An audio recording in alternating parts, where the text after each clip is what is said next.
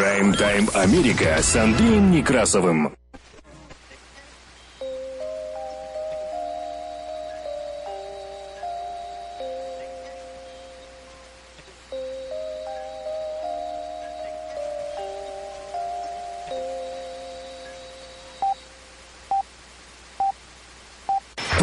Прайм-тайм Америка с Андреем Некрасовым. Добрый день. Работает служба информации медиацентра. Вас приветствует в студии с пультом и у микрофона Андрей Некрасов. Как обычно, мы открываем выпуск последних известий, краткой сводкой новостей этого часа. Оставайтесь с нами.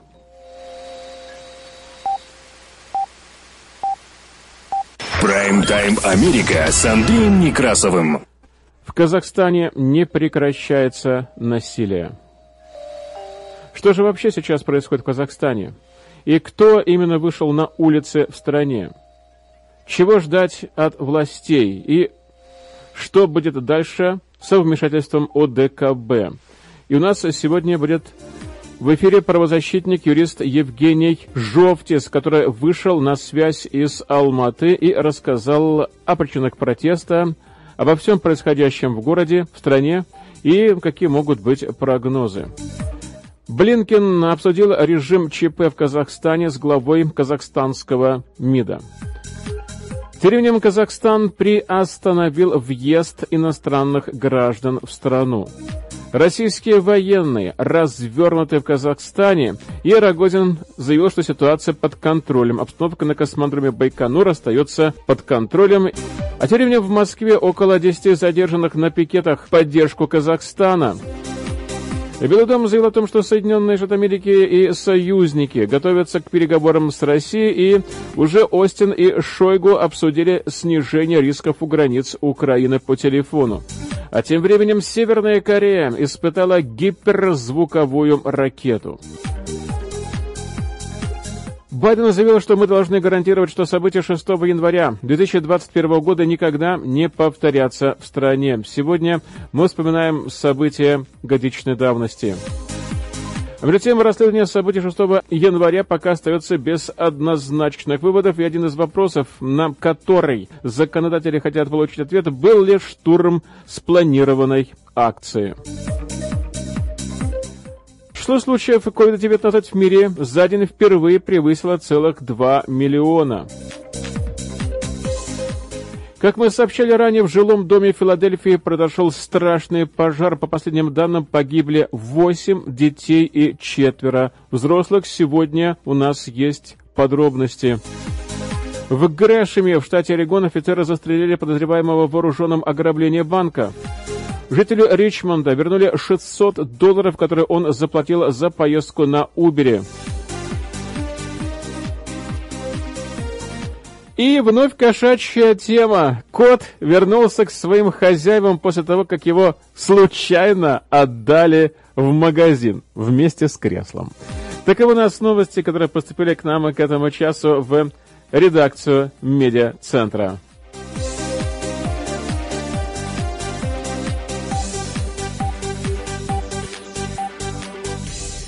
Ну и, как обычно, о погоде за бортом. Прайм-тайм Америка с Андреем Некрасовым. В Филадельфии настоящая зима и очень холодная. Днем где-то будет в районе 33 градусов по Фаренгейту в ближайшие несколько дней. В целом это будут сухие солнечные дни, а ночи супер морозные. Столбики термометров могут понизиться даже до 15 градусов по Фаренгейту на субботу, то есть э, в шабатнюю ночь. А вот потом э, в воскресенье возможно, что будут осадки в виде дождя или в виде, может быть, мокрого снега, а может быть и дождя ледяного, правда, вероятность осадков очень и очень невелика. В Портленд метро Эри тем временем продолжается поливалово. Причем в этом году оно очень и очень интенсивное. Кроме того, столбики термометров даже поднялись далеко ввысь, до 55 градусов по Фаренгету. Правда, в последующие дни будет где-то в районе 46. Ну, в лучшем случае в районе 48. Дожди должны остановиться примерно в субботу. При этом неизвестно, какой у нас будет ветер. Сейчас ветер очень и очень сильный и шквалистый. И это очень-очень большая проблема, поскольку порывы ветра могут составлять 25 миль в час, и ветер дует с юга. Прайм-тайм Америка с Андреем Некрасовым. Работа службы информации медиацентра нас можно слушать на частоте 1040 АМ в аналоговом и в цифровом режимах HD в штатах Орегон и Вашингтона, где нас также можно принимать на радио KBSFLP на частоте 100,7 FM. На востоке Соединенных Штатов Америки слушайте нас в Филадельфии, в штате Пенсильвания, на радио WHIILP на частоте 106,5 FM. Вы также можете слушать выпуски последних известий в виде подкастов на Spotify и через CarPlay в каждом автомобиле, в каждом треке в любое удобное для вас время. Мы переходим к более подробному изложению важнейших событий и в начале международные новости. Прайм-тайм Америка с Андреем Некрасовым. Казахстан.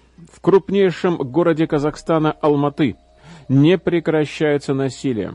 Тем временем в страну уже прибыли российские воздушно-десантные подразделения. Полиция Алматы сообщила, что в ночь на четверг в городе были убиты десятки участников беспорядков. Издание «Орда Казахстан» сообщает со ссылкой на МВД Казахстана, что по всей стране к вечеру четверга были задержаны 2298 участников протеста беспорядков. Сообщается также, что в столкновениях погибло не менее 18 сотрудников сил безопасности, двое из которых были найдены обезглавленными. МВД также сообщает о 748 раненых среди сотрудников силовых структур. В ходе протестов Алматы были подожжены президентская резиденция и здание мэрии. Военные восстановили контроль над главным аэропортом страны, который ранее был захвачен митингующими. Однако в четверг вечером возобновили столкновения на главной площади Алматы, которые в течение дня поочередно занимали то войска, то протестующие. Корреспондент агентства «Ретрес» сообщает, что слышали взрывы и стрельбу. Агентство ТАСС со ссылкой на очевидцев сообщило, что в ходе перестрелки были убиты и ранены. С наступлением темноты стрельба снова прекратилась. Президент Касым Жомарт Токаев возложил вину за беспорядки на террористов, прошедших подготовку за границей. Следуя вечером он обратился в Организацию договора коллективной безопасности ОДКБ с просьбой о силовой поддержке, и в страну уже прибыли подразделения воздушно-десантных войск Российской Федерации. Западные страны призывают к спокойствию и мирному регулированию. Китай назвал событие внутренним делом Казахстана. Глава европейской дипломатии Жозеп Боррель заявил в четверг, что военное вмешательство России в Казахстане навевает воспоминания о ситуациях, которых следует избегать. Конец цитаты. Боррель выразил большую озабоченность и добавил, что права и безопасность гражданского населения должны быть гарантированы. ЕС готов оказать поддержку в урегулировании этого кризиса. Конец цитаты. Госдепартамент Соединенных Штатов Америки сообщил, что госсекретарь Дани Блинкен побеседовал со своим казахстанским коллегой о режиме чрезвычайного положения, которое действует на всей территории Казахстана. Согласно заявлению ведомства, госсекретарь подчеркнул, что Соединенные Штаты Америки полностью поддерживают конституционные институты Казахстана и свободы СМИ и призвал к мирному урегулированию кризиса и соблюдению прав граждан. Госсекретарь Соединенных Штатов также подчеркнул важное содействие стабильности в Европе, включая поддержку суверенитета и территориальной целостности Украины в ответ на агрессию страны России. Президент Турции Реджеп Таип Эрдоган побеседовал по телефону с Такаевым, выразив солидарность с Казахстаном. В этом сообщает пресс-служба турецкой администрации. Как сообщается в официальном заявлении Офиса президента Турции, Эрдоган сказал Такаеву, что Турция внимательно следит за развитием событий и выразил надежду на скорейшее снижение напряженности и формирование нового правительства. Эрдоган также заверил, что при необходимости Анкара предложит Казахстану все формы технической информации и опыта. Конец цитаты. Эрдоган также обсудил ситуацию с лидерами Азербайджана, Кыргызстана и Узбекистана и выразил надежду, что кризис будет разрешен путем диалога.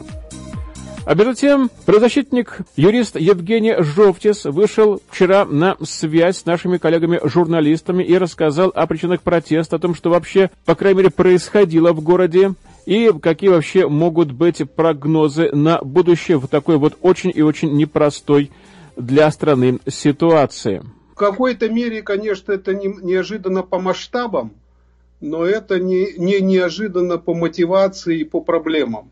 То есть это было требование связанные с повышением цен на сжиженный газ, на котором работают автомобили. Но в целом э, очевидно, что это, э, как бы так сказать, э, э, фактор того, что что-то дошло до кипения. А до кипения, очевидно, совершенно экономические проблемы. На Западе это проблемы того, что это нефтяной, нефтегазовый регион, который живет, э, не соответствуя тому, что, так сказать, в нем добывается. Это огромное расслоение, коррупция, недоверие к органам власти и к э, правоохранительным органам. Вот все это накопилось и таким образом выливается. То есть э, просто вот в какой-то момент, видимо, такая последняя капля упала – и люди стали выходить э, к акиматам, к, э, на центральные площади, особенно с учетом того, что у нас действует достаточно репрессивный закон о мирных собраниях, которые можно проводить только э, митинги и шествия можно проводить только в специализированных местах, к которым не относятся центральные площади. Но люди на это не обращали внимания, стали выходить на площади. И в целом до середины вчерашнего дня, в принципе, это было все достаточно мирно. И таких особых столкновений не было. А вот вчера ситуация стала, условно говоря, э, позавчера вернее, она стала после обеда выходить из-под контроля, особенно в самом большом городе Алматы, Казахстана, потому что здесь э, полицейские окружили большую значительную группу собравшихся, начали их, в, так сказать, таким в котел, кетлингом занялись, начали их закидывать гранатами, те начали сопротивляться, и потом появились дополнительные несколько тысяч человек – в основном представители таких э, э, казахской молодежи из пригородов Алма-Аты. И ситуация стала выходить из-под контроля и стала такой, э, э, будем говорить так, э, насильственной. То есть начались столкновения, попытки захватить Акимат, центр исполнительной власти городской. И все стало выходить из-под контроля. Власти стали применять гранаты, слезоточивый газ, э, э, светошумовые гранаты. Пытались это разгонять, а количество людей все росло, они стали все более жесткие, уже начиная вчера практически где-то с 11 утра, несмотря на все попытки разогнать, ситуация вообще вышла из-под контроля. И вот в настоящем времени сейчас началась спецоперация, я как понимаю, в попытке контролировать, идет бой Э, в пригородах Алматы, вроде бы э, там, где стоят части воздушно-десантные, вроде там идут какие-то бои. Э, значит, были разграблены десятки магазинов центральных, в том числе подожжен Акимат, подожжен городская прокуратура, захвачена резиденция президента, разграблен аэропорт Алматинский, который не работает. То есть здесь сейчас такие беспорядки уже насильственные, в основном без всяких призывов и лозунгов, без всяких требований, а в основном такого э, уже просто мародерского характера и так далее. В Алматы, в частности, как вы абсолютно правильно заметили, люди сидят по домам, очень запуганы, магазины не работают, э, соответственно, на улицах есть сожженные машины, там несколько, более сотни машин было сожжено, в том числе и э, полицейских, разграблены какие-то машины, даже скорой помощи, пожарные, в том числе и сожжены частные машины. Нужно отметить еще один очень важный момент, что в Казахстане за эти последние лет, наверное, 15-20 практически была зачищена политическая оппозиция и независимые средства массовой информации, особенно радио и телевидение. То есть в результате и независимые профсоюзы тоже.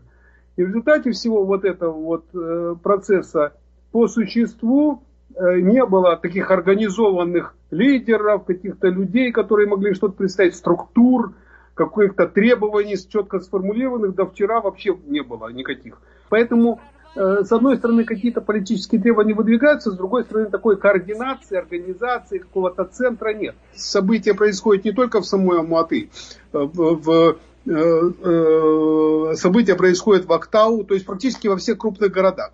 Где-то они проходят относительно мирно, как в том же самом Октау, Павлодаре, Кустанае. Где-то происходит столкновение, как в Таразе, э, в Жамбылской области и в Актобе.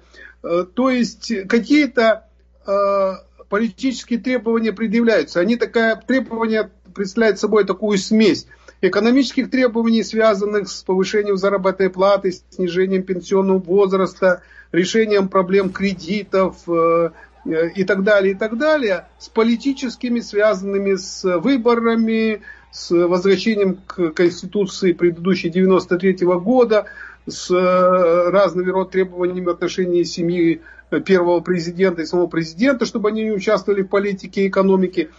То есть какие-то требования выдвигаются, но они не скоординированы и появился какой-то якобы комитет национального спасения, кто там неизвестно, вроде бы где-то в АКТБ.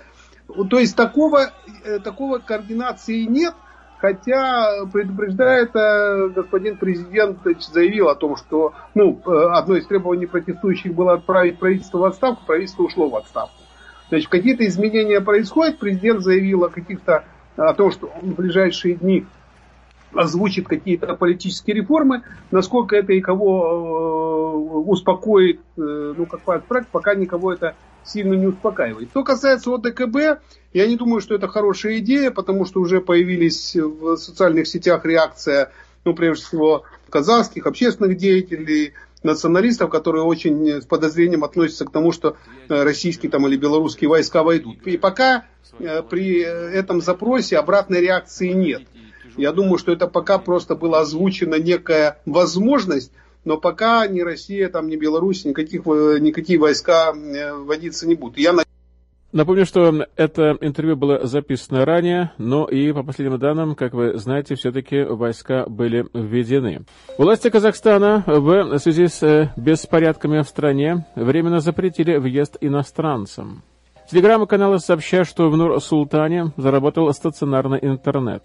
МИД России объясняет события в Казахстане заговором внешних сил. Беларусь, Таджикистан, Армения и другие члены ОДКБ уже официально подтвердили, что они направили своих военнослужащих в Казахстан.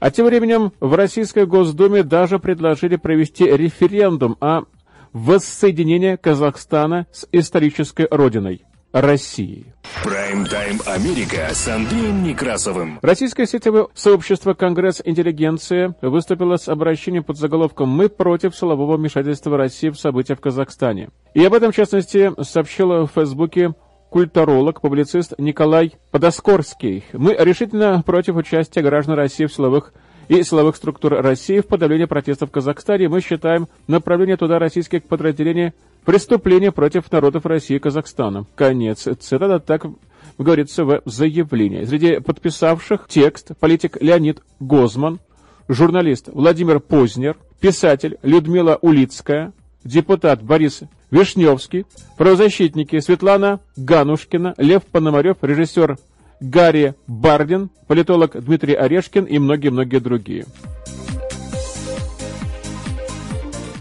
Обстановка в Байконуре и на космодроме остается под контролем, так сообщил генеральный директор Роскосмоса Дмитрий Рогозин. Заявил, что на Байконуре ночь была без происшествий, обстановка в городе и на объектах космодрома под контролем все окей. Так написал он в четверг в своем телеграм-канале. Перед тем в центре Москвы на Чистопрудном бульваре у посольства Казахстана в четверг задержали не менее 10 человек, которые вышли на пикеты в поддержку участников протестов в Казахстане. В этом сообщает ОВД-Инфо, которое, кстати говоря, включено в реестр иноагентов со ссылкой на задержанных. Издание называет имена нескольких из них, и, как утверждает, среди задержанных есть 80-летняя женщина. Они доставлены все в два московских ОВД. Накануне участников одиночных пикетов задерживали у памятника Абаю Кунанбаеву на чистых прудах. Также сообщалось о задержаниях и на Манежной площади. Мы внимательно следим за событиями в Казахстане и в других местах по поводу событий в Казахстане. Прайм-тайм Америка с Андреем Некрасовым. Продолжаем выпуск последних известий. Соединенные Штаты и союзники поднимут вопрос о вмешательстве в выборы соглашениях как контроле над вооружениями, ситуации вокруг Украины и других проблемах на переговорах по безопасности с Россией, которые пройдут уже на следующей неделе в Женеве. Об этом заявила сегодня пресс-секретарь Белого дома Джен Псаки. Американская делегация также выскажет обеспокоенность действиями России в сфере безопасности в Европе. Так добавила Псаки, выступая на пресс-брифинге в Белом доме. На ближайшей неделе в Европе состоится серия переговоров с участием России, которые пройдут на фоне опасений Вашингтона относительно возможного российского вторжения в Украину.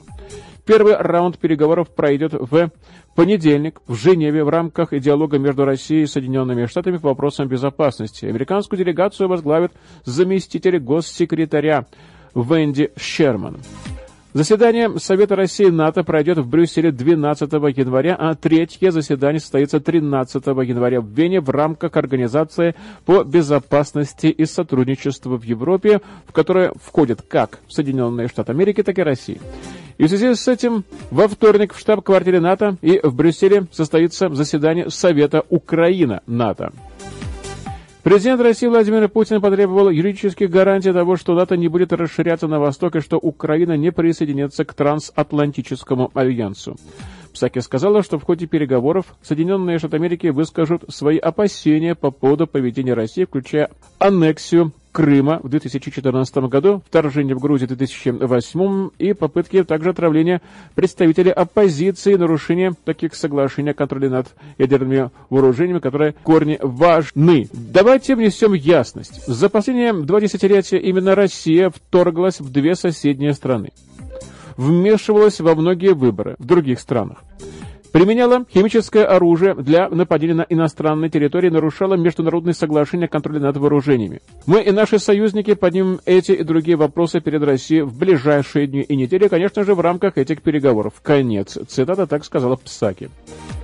Президент Джо Байден заявил в прошедшее воскресенье в беседе с президентом Украины Владимиром Зеленским, что Соединенные Штаты Америки и союзники решительно ответят экономическими санкциями и другими мерами, если Россия вторгнется вновь в Украину. Он также пообещал, что Соединенные Штаты Америки и союзники не будут ничего делать без учета позиции Киева. Псаки сказала, что Байден ясно дал понять, что по некоторым вопросам между Россией и Западом возможен прогресс, но некоторые требования Путина нереальны. Мы не отвечаем на эти требования по пунктам, и я не ожидаю, что мы ответим на них на этих переговорах, потому что по нашему опыту нельзя добиться реального прогресса, проведя публичные переговоры, а также потому, что многие предложения не заслуживают ответа. Конец цитаты. Прайм-тайм Америка с Андреем Некрасовым. Министр обороны Соединенных Штатов Америки Ллойд Остин в четверг побеседовал по телефону со своим российским коллегом Сергеем Шойгу, чтобы обсудить снижение рисков вблизи границ Украины. Конец цитаты сообщается в кратком заявлении Пентагона. Разумеется, мы все еще очень обеспокоены тем, что мы наблюдаем. Конец. Цитата так отметила в беседе с агентством Reuters представитель Министерства обороны Соединенных Штатов Америки, не комментируя сам звонок. Прайм-тайм Америка с Андреем Некрасовым. Тем временем Северная Корея успешно испытала гиперзвуковую ракету, об этом сообщило государственное информационное агентство KCNA. И согласно агентству, ракета совершила маневр и поразила цель на расстоянии 700 километров. Ракетный пуск, произведенный в среду, был отслежен военными нескольких стран и вызвал критику правительств Соединенных Штатов Америки, Южной Кореи и Японии. Впервые КНДР провела испытание гиперзвукового оружия в сентябре 2021 года. Гиперзвуковые ракеты способны достигать цели на низких высотах и развивать скорость в пять раз превышающую скорость звука. В сообщении KCNA указано, что Последний тест имеет особое значение, поскольку способствует модернизации стратегических вооруженных сил КНДР. Северная Корея не проводила ядерных испытаний пусков баллистических ракет дальнего радиуса действия с 2017 года. В последние годы она создала и провела испытания ракет иных типов, потенциально способных преодолевать системы ПРО Соединенных Штатов Америки и Южной Кореи. Госдепартамент Соединенных Штатов Америки заявил, что последние испытания нарушают несколько резолюций Совета Безопасности ООН и представляют угрозу для соседей Северной Кореи и международного сообщества. Прайм-тайм Америка с Андреем Некрасовым. Работает служба информации медиацентра. Мы продолжаем выпуск последних известий, которые транслируются на частоте 1040 АМ в аналоговом и в цифровом режимах HD в штатах Орегон и Вашингтон, где нас также можно принимать на радио KBS FLP на частоте 100,7 FM. На востоке Соединенных Штатов Америки слушайте нас в Филадельфии, в штате Пенсильвания, на радио WHIILP на частоте 106,5 FM. Вы также можете слушать выпуски последних известий в виде подкастов на Spotify и через CarPlay в каждом автомобиле, в каждом траке в любое удобное для вас время. Мы продолжаем выпуск последних известий и вновь возвращаемся в Соединенные Штаты Америки. Оставайтесь с нами. Прайм-тайм Америка с Андреем Некрасовым. Президент Соединенных Штатов Америки Джо Байден и вице-президент Камала Харрис в четверг выступили на специальном мероприятии по случаю первой годовщины нападения на Капитолий. Обращаясь к стране, президент подчеркнул, что события 6 января 2021 года никогда не должны повториться. Он также отметил, что предыдущий президент Соединенных Штатов Америки распространил паутину лжи по поводу президентских выборов 2020 года. Байден констатировал, что его предшественник на посту президента стал первым президентом в истории страны, отказавшимся признать результаты выборов и волю американского народа. Я цитирую. Впервые в нашей истории президент страны не просто проиграл выборы, но попытался предотвратить мирную передачу власти, когда разъяренная толпа ворвалась в Капитолий. Мы должны сделать так, чтобы подобное нападение никогда больше не повторилось. Конец. Цитата сказал действующий глава Белого дома. Байден назвал Трампа угрозой демократии, предупредив, что его ложные утверждения о фальсификации результатов голосования могут подорвать принцип верховенства закона и повлиять на будущие выборы. Мы должны абсолютно четко понимать, где правда, а где ложь. Правда такова. Бывший президент Соединенных Штатов Америки создал и распространил паутину лжи о выборах 2020 года.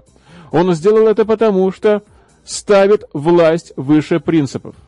Он не может смириться с тем, что он проиграл.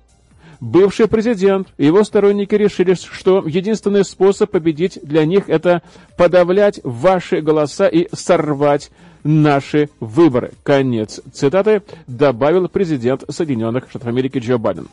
Бывший президент и его сторонники пытаются переписать историю. Они хотят, чтобы день выборов воспринимали как день восстания, а беспорядки, произошедшие здесь 6 января 2021 года, как истинное выражение воли народа. Конец цитаты заявил президент.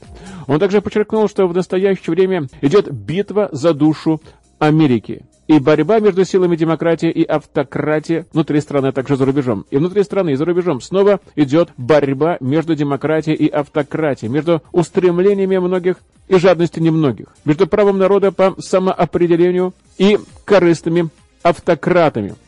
Разные страны, от Китая до России, и не только они, делают ставку на то, что дни демократии сочтены. Они делают ставку на то, что Америка станет больше похожей на них и меньше похожей на нас. Что Америке нужен автократ, диктатор, сильная рука. Я в это не верю. Конец цитаты заявил Байден. Президент также констатировал, что те, кто ворвался в Капитолий 6 января прошлого года, стремились подорвать Конституцию Соединенных Штатов Америки. ЦРУ. Нельзя любить свою страну только тогда, когда ты побеждаешь. Нельзя подчиняться закону только тогда, когда это тебе удобно. Нельзя быть патриотом, попустительствуя лжи. Те, кто штурмовали этот Капитолий, и те, кто подстрекал их к этому, приставили кинжал к горлу Америки, американской демократии. Они пришли сюда не из-за патриотизма или принципиальности. Они пришли сюда из ярости и не ради Америки, а ради лишь одного человека. Конец. Цитата так сказал Джо Байден. Дональд Трамп после выступления Байдена заявил, что действующий президент использовал его имя, чтобы еще больше расколоть Америку. Конец цитаты. В речи Байдена отмечается, что Соединенным Штатам необходимо решить, какой страной они хотят быть. Будем ли мы страной, которая признает насилие как норму? Будем ли мы страной, которая позволяет политикам отменять законы воли изъявления народа? Будем ли мы страной, которая живет под лучами правды или под сенью лжи?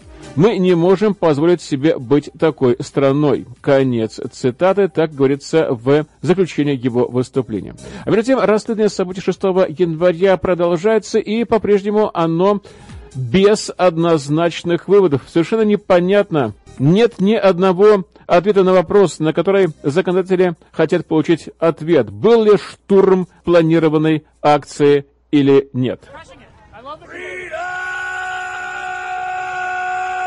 После речи 45-го президента США на митинге у Белого дома, в которой он в очередной раз требовал не признавать результаты выборов, его сторонники отправились на Капитолийский холм, где штурмовали здание Конгресса.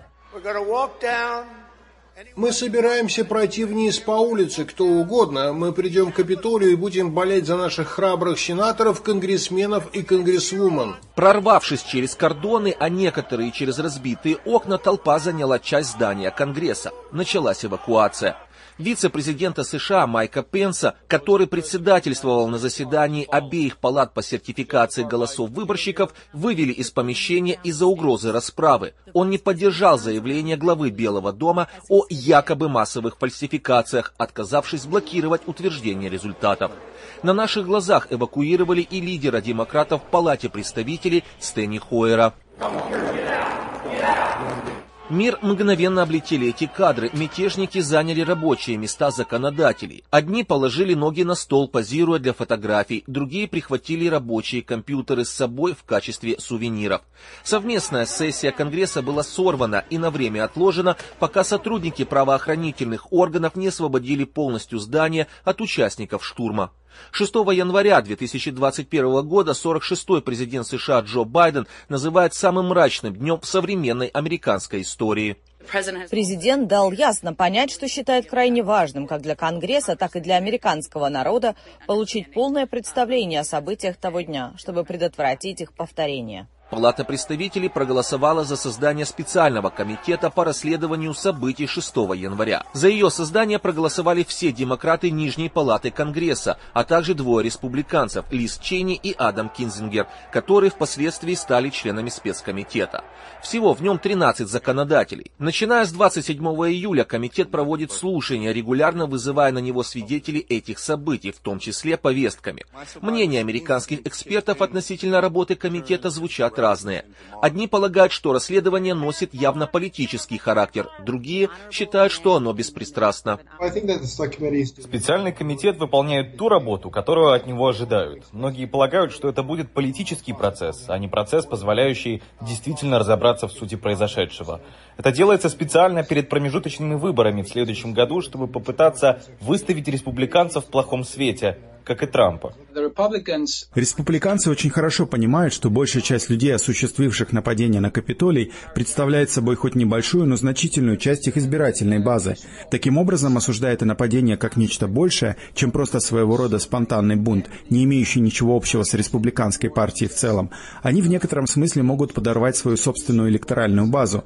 Однако это не меняет того факта, что это был очень опасный момент с точки зрения конституционного порядка в Соединенных Штатах. Специальный комитет по расследованию событий 6 января издал свыше 100 повесток. Среди прочего, для дачи показаний были приглашены Марк Медоуз, бывший глава аппарата Белого дома, Дэниел Скавина, бывший замглавы администрации Белого дома по коммуникациям, Каш Патель, бывший руководитель аппарата исполняющего обязанности министра обороны США, Стив Беннон, бывший советник Трампа. Кроме этого, 7 человек, которых связывают с попыткой отмены результатов выборов, 14 организаторов демонстраций, предшествовавших штурму Капитолия, один сотрудник Минюста, пять человек, которые финансировали или имеют какую-то информацию о протестах в американской столице и нападении на Капитолий, а также члены ультраправых организаций, таких как «Гордые парни», «Хранители клятвы» и другие.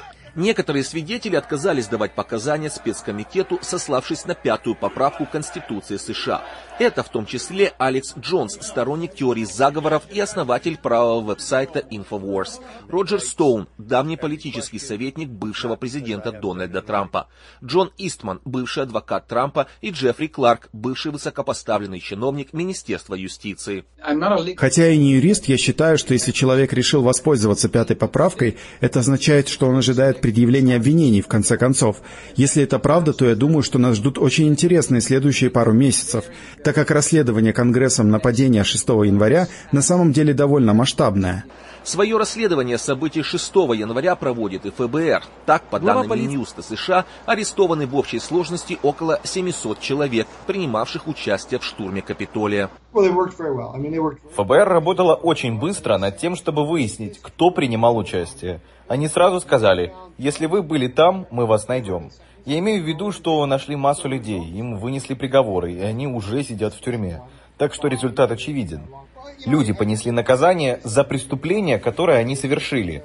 Я считаю, что широкая огласка этих приговоров была положительной. Так что другие люди понимают, что политический протест приветствуется, как и право говорить все, что угодно, и верить во все, что угодно.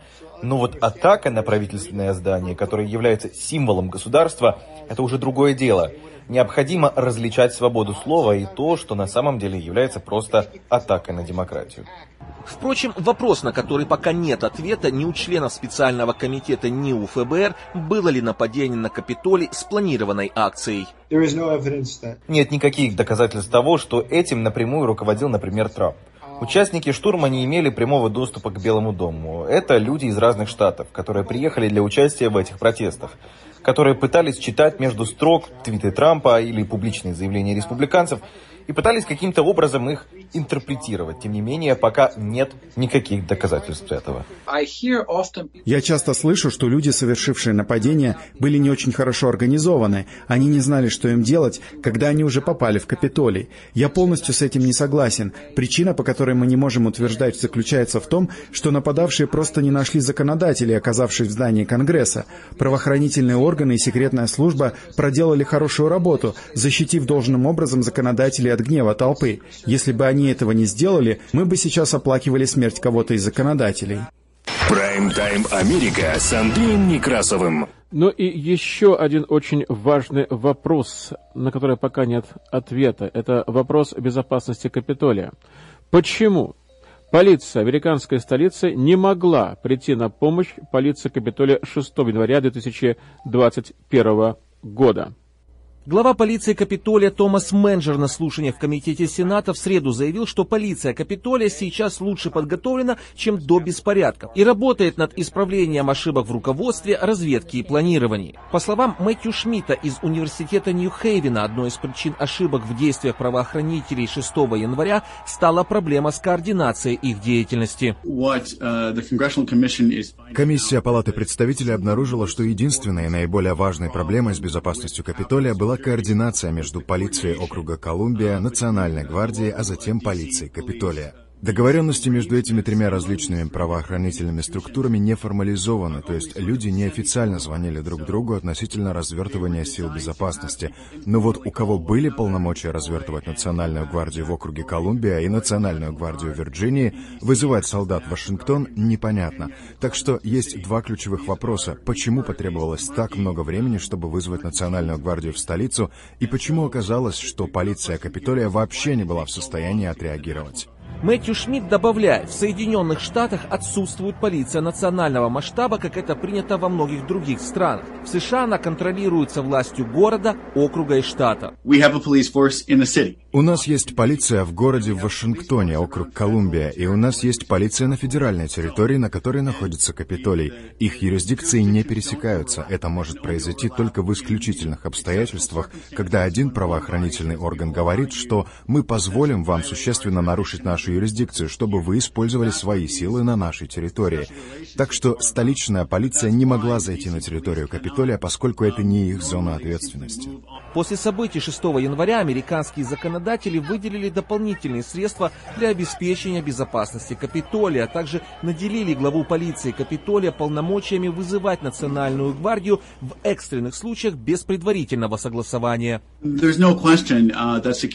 Нет никаких сомнений в том, что с вопросами безопасности на Капитолии дела обстоят лучше, чем раньше. Сразу же были извлечены уроки, изменены тактические процедуры. Сейчас проводят оценки и рассматривают стратегические процедуры. Я не ожидаю, что 6 января 2021 года повторится. Прайм-тайм Америка с Андреем Некрасовым. Работая служба информации центра, мы продолжаем выпуск последних известий к другим новостям. Число заразившихся коронавирусом в мире за сутки впервые за время пандемии превысило 2 миллиона. В этом сообщила Всемирная организация здравоохранения ВОЗ. Умерли за день 7 тысяч пациентов. Во вторник, 4 января, в Соединенных Штатах Америки впервые за всю пандемию выявили более 1 миллиона заражений COVID-19, почти двое больше предыдущего суточного максимума, установленного несколько дней тому назад. Рост заболеваемости коронавирусом в мире связывают с новым штаммом омикрон, который впервые выявили в Южной Африке. Медики считают, что новый вариант вируса более заразен и может передаваться в том числе вакцинированным, но течение болезни при этом более легкое, и пациентов не приходится госпитализировать. В России ухудшение ситуации из-за распространения омикрон ожидает после новогодних каникул. По данным российского Роспотребнадзора, в стране все еще доминирует вариант Дельта. В мире на первом месте по числу выявленных случаев COVID-19 с начала пандемии находятся именно Соединенные Штаты Америки, и у нас зарегистрировано почти 56 миллионов инфицированных. На втором месте Индия, где зафиксировано более 35 миллионов погибших. На третьем месте Бразилия, где в стране заболели более 22 миллионов человек. В штате Орегон количество заболевших все лишь за одни сутки приближается к 10 тысячам человек. Такого не было никогда. Прайм-тайм Америка с Андреем Некрасовым. Филадельфия, Пенсильвания. Как минимум 13 человек, и в том числе 8 детей, погибли в результате сильного пожара, случившегося в среду утром в многоквартирном доме в Филадельфии, из-за того, что не сработала вовремя пожарная сигнализация. Об этом сообщили в городском управлении пожарной охраны Филадельфии. Пожарные расчеты прибыли на вызов около 6.40 утра по времени восточного побережья и в течение 50 минут боролись с пламенем, разгоревшимся на втором этаже трехэтажного дома в Фермонте. Восемь человек смогли выбраться из здания через один из двух выходов. Среди погибших оказались восемь детей. Об этом сообщил журналистам заместитель пожарного комиссара Филадельфии Крейг Мерфи. Власти не сообщили о возрасте погибших детей. Мэр города Филадельфия Джим Кенни призвал жителей города помолиться за души погибших. Сотрудники пожарной охраны Филадельфии заявили, что число погибших может оказаться другим. Это было ужасно, сказал Мерфи, общаясь сегодня с журналистами. Я живу здесь уже 35 лет. Это, наверное, один из самых ужасных пожаров, в тушении которого я когда-либо принимал участие. Конец цитаты. Парамедики достали одного ребенка и одного взрослого в близлежащей больнице. По словам пожарных, в здании было четыре детектора дыма, но они почему-то не сработали. На данный момент имеется весьма противоречивое сведения о том, когда в доме в последний раз вообще проводилась проверка пожарной сигнализации. Пожарная служба Филадельфии сообщила, что последний раз инспекция проводилась в 2020 году. Дениш Индал, исполнительный вице-президент жилищного управления Филадельфии, сообщил журналистам, что последняя ежегодная инспекция все-таки проводилась в мае 2021 года, но пока это не подтверждено. По его словам, на момент в майской проверке все шесть детекторов якобы были исправны. Он сказал, что не знает, почему вообще датчики не сработали на этот раз. По словам Индалы, в здании, которое было переоборудовано для проживания двух семей, постоянно жили 26 человек. Это, без сомнения, один из самых трагических дней в истории нашего города Филадельфии. Потеря стольких людей стоит трагическим образом. Потерять так много детей – это просто кошмар. Конец цитаты, так сказал мэр Филадельфии Джим Кенни. По словам официальных лиц, пожарные прибыли к зданию и обнаружили, что со второго этажа идет шквальный огонь. Именно шквальный огонь в дословном переводе на русский язык. По словам городских властей, в здании находится заведение Федерального жилищного управления Филадельфии. Руководители города были потрясены ужасом пожара, число погибших которым было больше, чем в результате пожара в доме в 2008 году, в результате которого погибло 7 человек, и от взрыва в Филадельфии в 1985 году, в результате которого погибли 11 человек и был сожжен 61 дом в Филадельфии.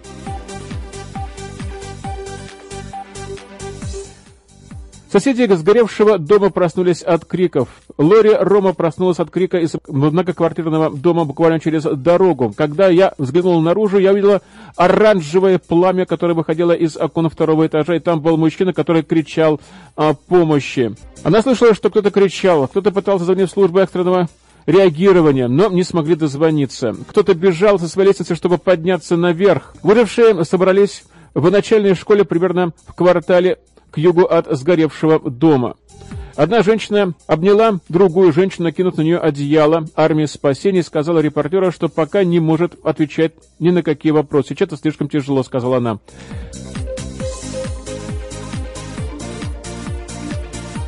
Лидеры Филадельфии оплакивают гибель жертв пожара, изо всех сил пытаются выразить свое горе словами, но у них это не получается. Мне нечего больше сказать, мне просто нет слов, кроме как, пожалуйста, продолжайте молиться за всех этих людей, особенно за детей, так сказал мэр Филадельфии Джим Кен.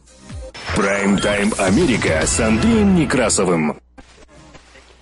В Орегоне, в городе Грэшеме, офицеры полиции и заместители шерифа округа Малтном открыли огонь во вторник вечером, убив подозреваемого в вооруженном ограблении банка. Об этом сообщили местные власти. В 16.40 по местному времени офицеров вызвали на вооруженное ограбление Key Bank возле South East Burnside Street и East Powell Boulevard. Используя описание, полученного во время ограбления, помощники шерифа округа Малтнума обнаружили подозреваемого, который сбежал от них, об этом сообщил шериф Майк Рис.